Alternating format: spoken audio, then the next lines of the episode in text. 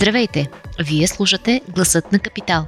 Седмичен подкаст, в който журналистите разказват интересна история от седмицата в дълбочина, с контекст и анализ. И в който търсим мнения от експерти от света на политиката, економиката или бизнеса за важните въпроси на нашето време. Здравейте, вие сте с гласът на Капитал, аз съм Зорница Стоилова. В този епизод ще говорим за играта на прескочи кобила, която управляващите спретнаха среда за вакцинация. А във втората част на епизода бизнес-журналистката Сирма Пенкова разговаря с най-ефективните рекламодател и рекламна агенция според конкурса ЕФИ. Но първо за ваксините. През изминалата седмица българското правителство реши с един замах да зачеркне националния план за вакцинация и да отвори вакцинирането за всички, без оглед на това каква възраст здравословното им състояние, какво и каква професия упражняват. Извиха се опашки пред пунктовете за вакцинация, ръководителите на щаба лично поставяха инжекции и се снимаха с вакцинирани граждани за социалните мрежи. Днес обаче заявиха, че затварят и наречените зелени коридори, в които всеки може да отиде и да получи първата доза от ваксината, защото са се изчерпили наличните количества ваксини. Какво следва от тук нататък и какви бяха ефектите от това ударно решение на властта да преобърне реда за вакцинация? Редакторката Ани Коджа Иванова ще се опита да внесе яснота. Ани, здравей! Здравей, Зори! След като днес здравните власти обявиха, че те наречените зелени коридори спират за сега, какво означава това? В какъв ритъм и ред ще продължим да се вакцинираме сега? Всеки опит да се внесе яснота в момента всъщност е обречен на един голям неуспех, защото ситуацията наистина е тотална каша, колкото и да не му харесва на премиера Борисов и на управляващите тази дефиниция за хаос и каша практически виждаме точно това. Кога ще бъдат подновени вакцинациите и за кои групи, едва ли някой може да каже в момента, доколкото разбираме, се очакват известни количества от вакцините на AstraZeneca да пристигнат в видните дни, но кога точно, дали ще бъдат в този размер, който е обявен, от 52 000 бройки, как ще бъдат разпределени, и къде всъщност ще бъдат преотворени зелените коридори, не е ясно. Също така не е ясно за кого ще бъдат преотворени те. Дали, както в последните няколко дни за всички желаящи, или ще бъде ограничен малко потока, така че да се задоволят нуждите на по на по-рисковите и по-уязвимите групи в лицето на възрастните хора и, и хората с хронични заболявания, както трябваше да бъде всъщност направено много отдавна. Да, то е ясно каква цел някак си искаха да постигнат управляващите с а, това си решение, нали, да напреднем с бройките вакцинирани граждани, за да може Борисов да не е на опашката на Европейския съюз. Да напреднем бързо, в предизборни условия това би се харесало на хората и би повишило вероятно електоралната тежест на управляващата партия, но в случая се получи малко като автогол, ако трябва да сме честни, така изглежда. А може ли по този начин изобщо, някакси слагайки младите и активните хора напред пред възрастните уязвимите, да се постигне този общностен имунитет, за който се надяваме да ни измъкне от кризата? Темата е доста голяма и сложна, като започнем от това дали можем да постигнем изобщо общностен имунитет при този нисък интерес за вакцинации. И второ, дали а, това е разумна идея като цяло да приоритизираш а, работещите и по-млади хора, при положение, че самите вакцини не е ясно дали ограничават се още самата зараза. Всъщност, вакцините би трябвало да правят две неща, поне тези две големи цели очакваме от тях. Първо, да, да намалят тежкото развитие на болестта, да намалят хоспитализациите и смъртните случаи и въобще тежкото, тежкото боледуване. Това знаем, че те го правят изключително добре. Поради тази причина повечето европейски държави и въобще повечето държави по света избраха първо да вакцинират най-уязвимите групи, както и медиците. Нали, това са възрастните хора, болните хора и медиците, за да могат там да се концентрира ефекта в тези групи, те да бъдат предпазени, да се предпази здравната система от претоварване, което носи верижни проблеми, както видяхме на есен. И това е, това е основната цел на повечето държави в момента. В нашия план обаче беше обърнато това. Точно някакси. така. Тоест, хората да. над 65 години идват след групата номер 3, и т.е. групата, която е в фаза номер 3, а именно хора, които работят в основни за обществения живот дейности. Да. Изясни ли се кои хора влизат в тази група и защо Защо точно те? Не съвсем, не се изясни този въпрос съвсем. Принципно, тези приоритетни групи са свързани с една друга стратегия. Поне това сочи опита от, и наблюденията от други държави. Всички, всички имат някакви приоритетни групи, в които се включват хора, които би трябвало да имат много ключови дейности и професии, които са важни за, за най-базовото функциониране на държавата. Това са хората от сигурността, например на полицията, пожарната, аварийните служби. Това са хората от много ключови дейности, като например ядрените централи. Мисля, че сме съгласни, че искаме хората, които работят в Козлодуй да са здрави и да се вършат работата добре. Идеята на, на така наречената фаза 3 първоначално би, би трябвало да бъде точно това. Последствие обаче видяхме, че в тази фаза 3 се оказаха и представители на какви ли не други дейности, от банки през телекоми до IT сектора и други големи компании от, от други сектори, включително служители в музеи, библиотеки, галерии и така нататък, които мисля, че можем да се съгласим, че не са точно най-базовия и първи приоритет на хората, които трябва да бъдат вакцинирани. Как се стигна до тук е доста интересен въпрос. Това се случи тихомолком, трябва да го кажем пряко. Наистина, дефинициите на тази група са такива, че те позволяват всеки да влезе в нея по избор на, на властта или на щаба, или каквато е процедурата. Ние не знаем процедурата, не знаем критериите.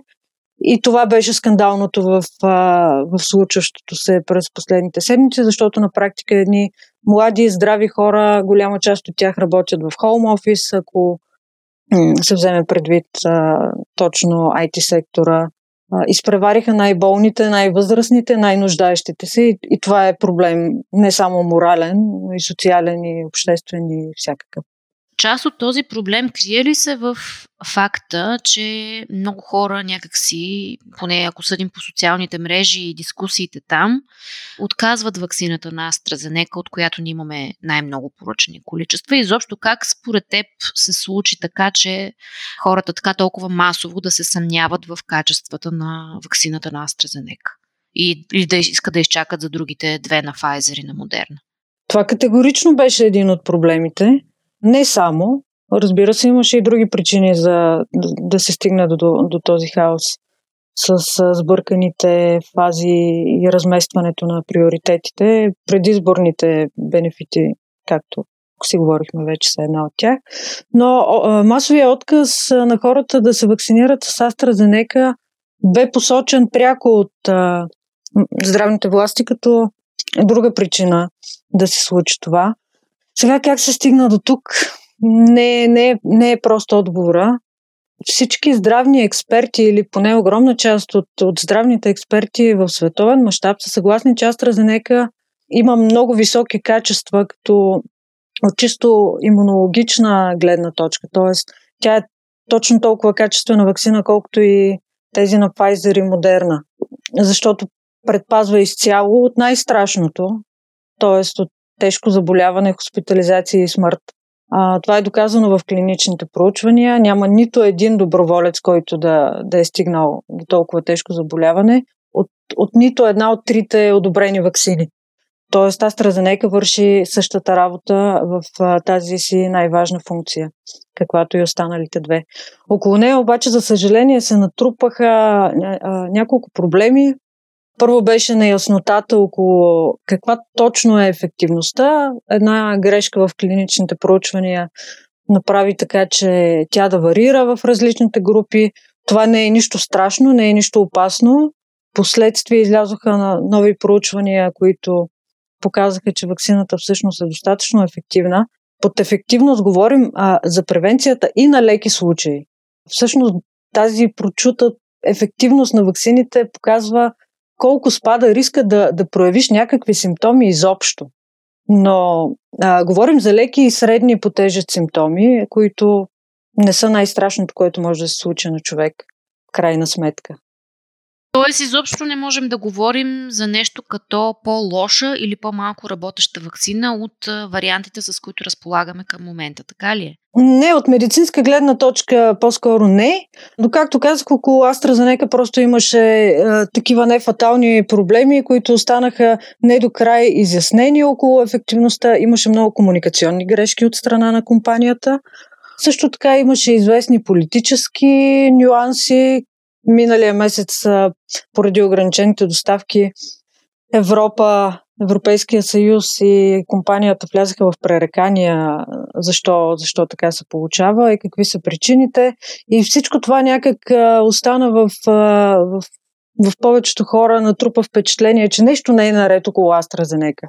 И това доведе до, до това положение много хора да предпочитат да изчакат другите, което обаче, както виждаме, започва да създава по-големи проблеми за самите държави и започва да спъва темповете на вакциниране, започва да обърква реда на вакциниране. Това не е само български случай, всъщност се случва и в доста други държави в Европа, включително в Германия, като за това помогне и решението на много държави да, да не вакцинират с AstraZeneca възрастните хора, въпреки че европейския регулатор позволява това и, и одобри вакцината за всички над 18, но това също засили недоверието и просто тази концентрация на, на такива различни поводи около тази компания доведоха до тази концентрация на съмнение.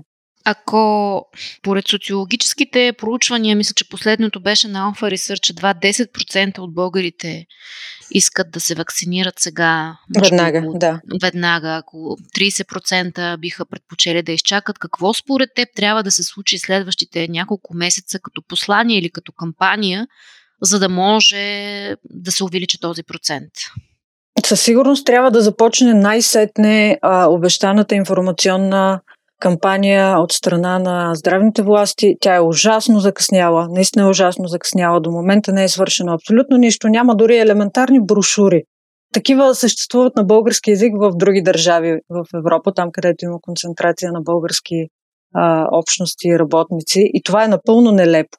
Мисля, мисля, че властите могат да направят адски повече, могат да се обърнат за помощ към частни рекламни и комуникационни агенции, дори а, вероятно има лесна, бърза и достъпна форма на сътрудничество, която е от полза за всички. Мисля, че няма спор по въпроса, че всички, всички искат възможно най-бързо и повече хора да се вакцинират, за да можем да приключим най-сетне с е, епидемията, която отне цяла година от живота ни. Ани, благодаря ти много за този разговор и за опита ти да внесеш яснота в объркания ред за вакцинацията. Гласът на Капитал продължава. На какво се крепи успешното партньорство между рекламодател и рекламна агенция и кога една реклама е истински ефективна? Чуйте разговорите на Сирма Пенкова с маркетинг директора на Kaufland България и сътрудниците от рекламната агенция Noble Graphics. Те бяха отличени на конкурса за рекламна ефективност EFI България като най-ефективни рекламодател и рекламна агенция.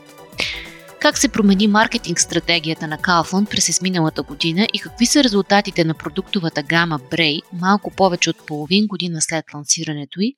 За това разказва маркетинг директорката на Kaufland България Катерина Ушева. Каква беше 2020 от гледна точка на маркетинг стратегията ви? Какво се промени? Изобщо промени ли се нещо а, от първоначалния ви план? Промени се по-скоро пътя, крайната цел остана непроменена. Ние започнахме 2020 година много уверени, много спокойни, защото бяхме начертали един много ясен, разпределен във времето маркетингов план.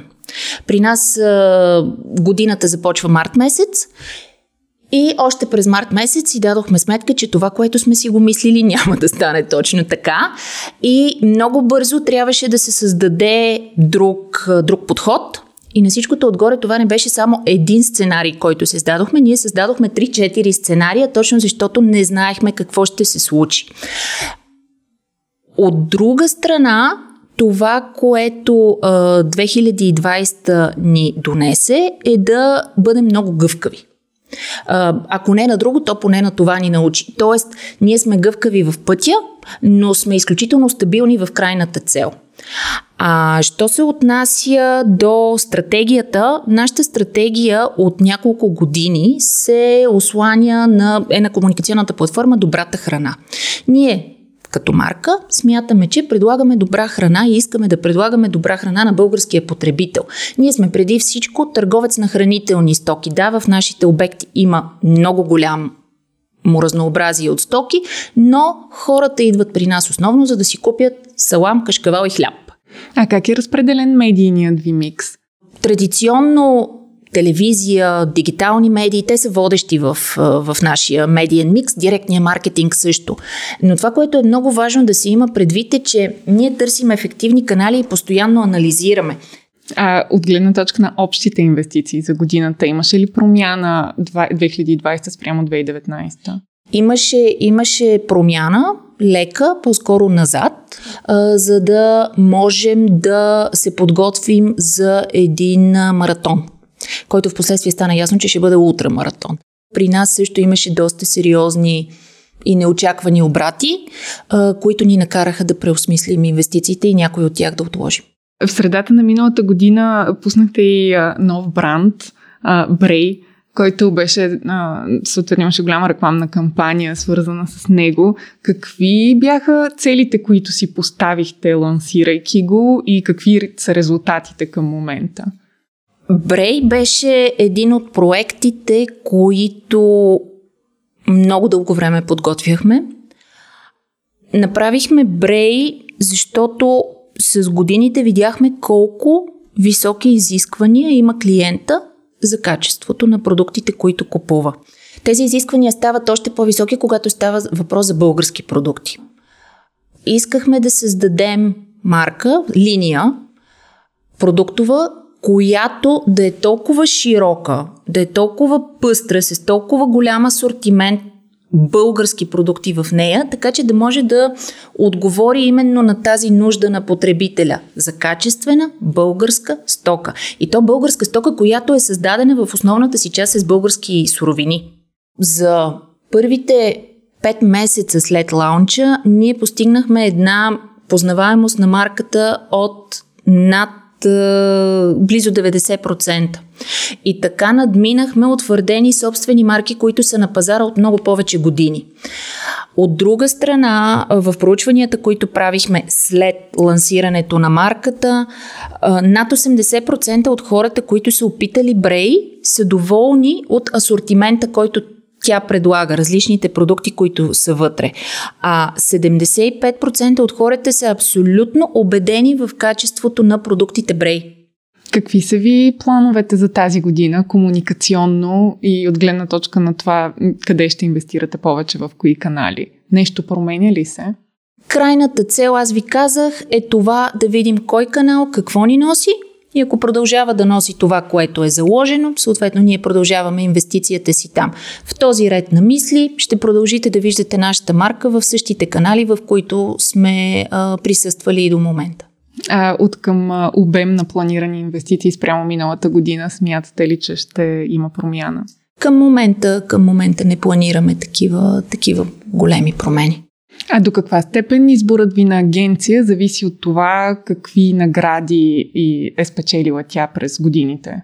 Изборът ни на агенция зависи най-вече от проектите, които тази агенция е правила, без значение дали те носят награди или не, резултатите, които е постигнала, екипа в самата агенция. Ние сме един дост, една доста интензивна марка от гледна точка на работа, така че съответно търсим и екип, който би могъл да обеме тази работа и да може да се справи с него.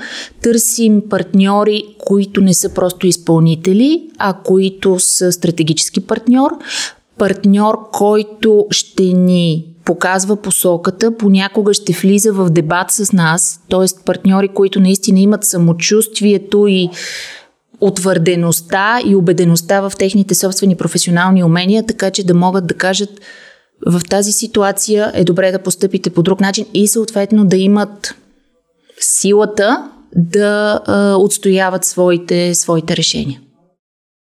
Съдружниците в Nobel Graphics Чевдар Кенаров, Иво Алтанов, Марсел Леви, Мария Милушева и Желеца Танасов разказват пред Сирма Пенкова за предизвикателствата пред рекламната индустрия, промяната в потребителските навици и плановете на агенцията за следващата година.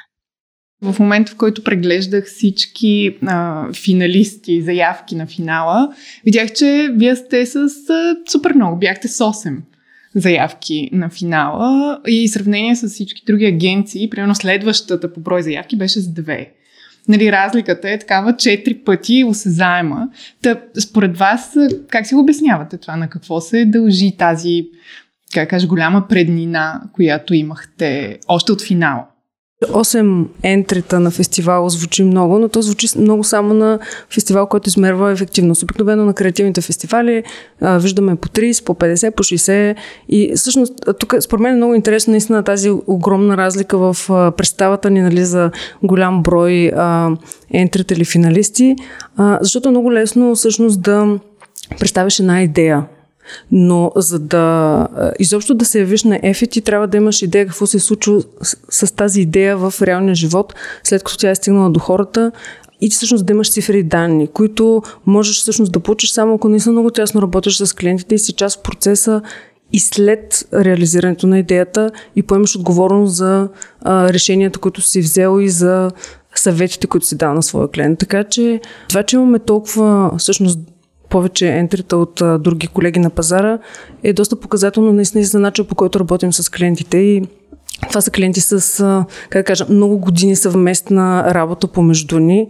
а, които нали, ни имат доверие и които наистина следят тези данни, резултати да стигат до нас, за да може а, на база на това наистина да подобряваме постоянно работата си.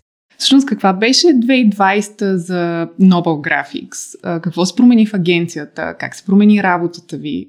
По време на криза има инстинк, инстинктивен подход да се намаляват разходите на бизнеса възможно най-бързо и рекламата е нещо, което може лесно да бъде а, така съкратена, отрязана. И в нашата индустрия, която е много-много конкурентна и ценово и всякак имаше натиск в това отношение, включително с провеждането много и най-различни конкурси това, което според мен въздейства на цялостното представяне, бих казал, е, че по този начин, концентрирайки се върху разхода, а не върху, не да се гледа на а, рекламата повече като на инвестиция, става така, че не се гледа достатъчно задълбочено или аналитично на, на подхода. Да, няма как, ако има някой, някакъв конкурс, който е за няколко седмици, агенциите да влезат толкова надълбоко в бизнеса на своите клиенти, нито пък самите клиенти ще им дадат всичката тази информация, която ние имаме след като сме работили за тях толкова дълго време. И подходът е много по-задълбочен и екипен. А запазихте ли портфолиото си от клиенти, с което влязахте в 2020 до края на годината? В смисъл, спечелихте ли нови или изгубихте ли съответно клиенти от портфолиото си?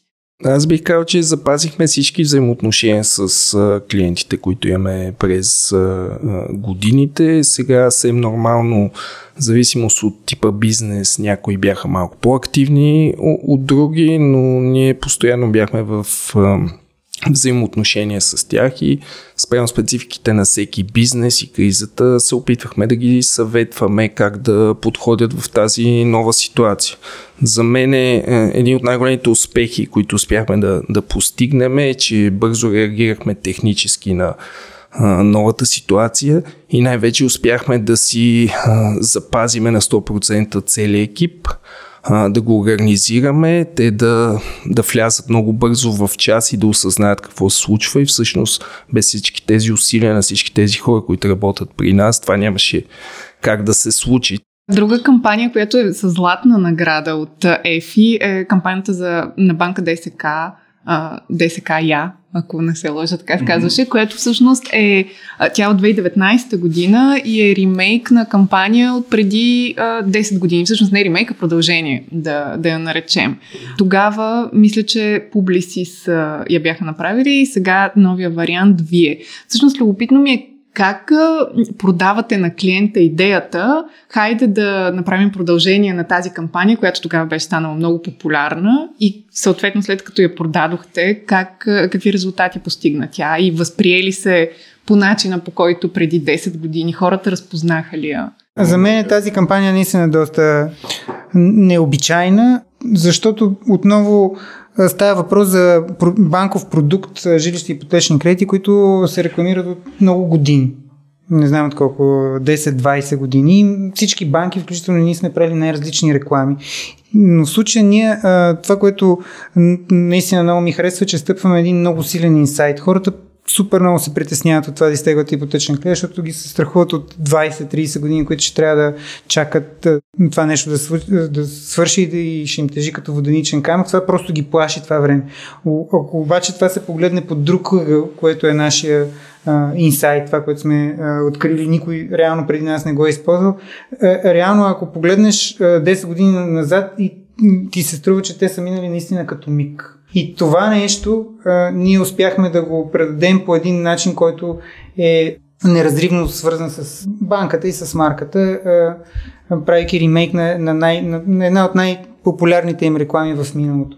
Мисля, че хората доста я харесаха, поне резултатите, бизнес резултатите, това показват. Тя се случи малко преди сливането на банка ДСК с Societe General Express Bank.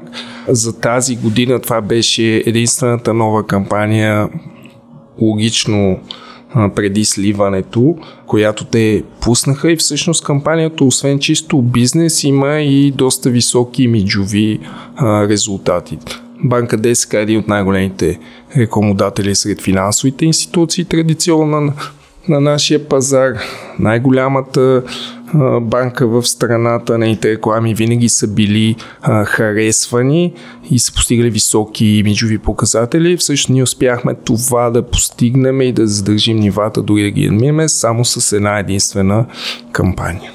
Според вас, какви ви наблюденията? Как се промениха навиците на потребителите и смятате ли, че ще се задържат във времето или това е нещо изключително само за миналата, да, да кажем, тази година? Ами, за момента прогнозите от всички страни общо взето са, че доста от тези променени навици ще останат в бъдещето поне за известно време. А, със сигурност а, Определено има много голяма промяна по отношение на също темата за здравето, за сигурността, за менталното здраве. Нали, това са някакви теми, които не присъстваха толкова в нали, обществения дискурс, но са нещо, което потребителите вече очакват, как кажа, позиция ангажираност от страна на брандовете. Тоест нещо, което а, те очакват компаниите да а, им осигурят, доставят и така нататък, да имат отношение. Също за жалост по лошия начин. Съзнахме, че много проблеми, социални, екологични и така нататък, които ни се струват далече от нас, ни засягат. Хората станаха по чувствителни на такива теми. Съответно, отново има някакъв поглед към бизнеса, какви позиции заема, какво прави по тези теми. Тоест, потребителят ще държи те първа все повече сметка. Това, което споменахме и по-рано, има една взискателност изиск, изискване за повече гъвковост, за повече... Пример бих дала с наистина с промяната на това как хората работят, примерно от вкъщи, което означава, че времето им е вече по различен начин разпределено. И те очакват и от брандовете да могат да са по-гъвкави, да им дават услуги денонощно, да бъдат а, много по-адекватни онлайн. Тоест, а, една много бърза дигитализация на много услуги се а, случи много бързо и всъщност много сектори трябваше и те първа ще трябва да намерят начин услугите им да бъдат много по-достъпни. Нали, това вече има и много, как да кажа, големи последствия за, а, нали, като ползи за Включително хора, които прямо са трудно подвижни. До сега това не е било проблем, но а, ми се струва, че тази криза с всичките негативи а, всъщност побудна някакви много положителни посоки, а, една промяна, която наистина е насочена към, към отделния човек. А миналата година това, което особено в началото, около март месец и април, след това ми направи впечатление, беше, че страшно много брандове почнаха да говорят именно в посока ние сме с вас, нали, ние сме съпричастни към вас, ще се справим заедно, което в един момент може би доведе до заличаване на самия бранд. Всички казват едно и също, но накрая потребителите не помнят кой точно им е казал това. Съответно, ми направи впечатление, че и на EFI не видях много кампании, които са именно в този наратив на нека бъдем съпричастни. Всъщност, вие какво мислите, това е, ефективно ли беше за брандовете да вървят в една посока, в която са всички останали? Все пак в първите месеци от кризата имаше голяма доза неяснота, какво се случва, несигурност у хората, притеснение, паника. Дори сега в последните месеци, когато имаше много повече заразени у нас прямо началото март, април месец, хората, поне на мен ми изглеждат малко по-спокойни, отколкото тогава.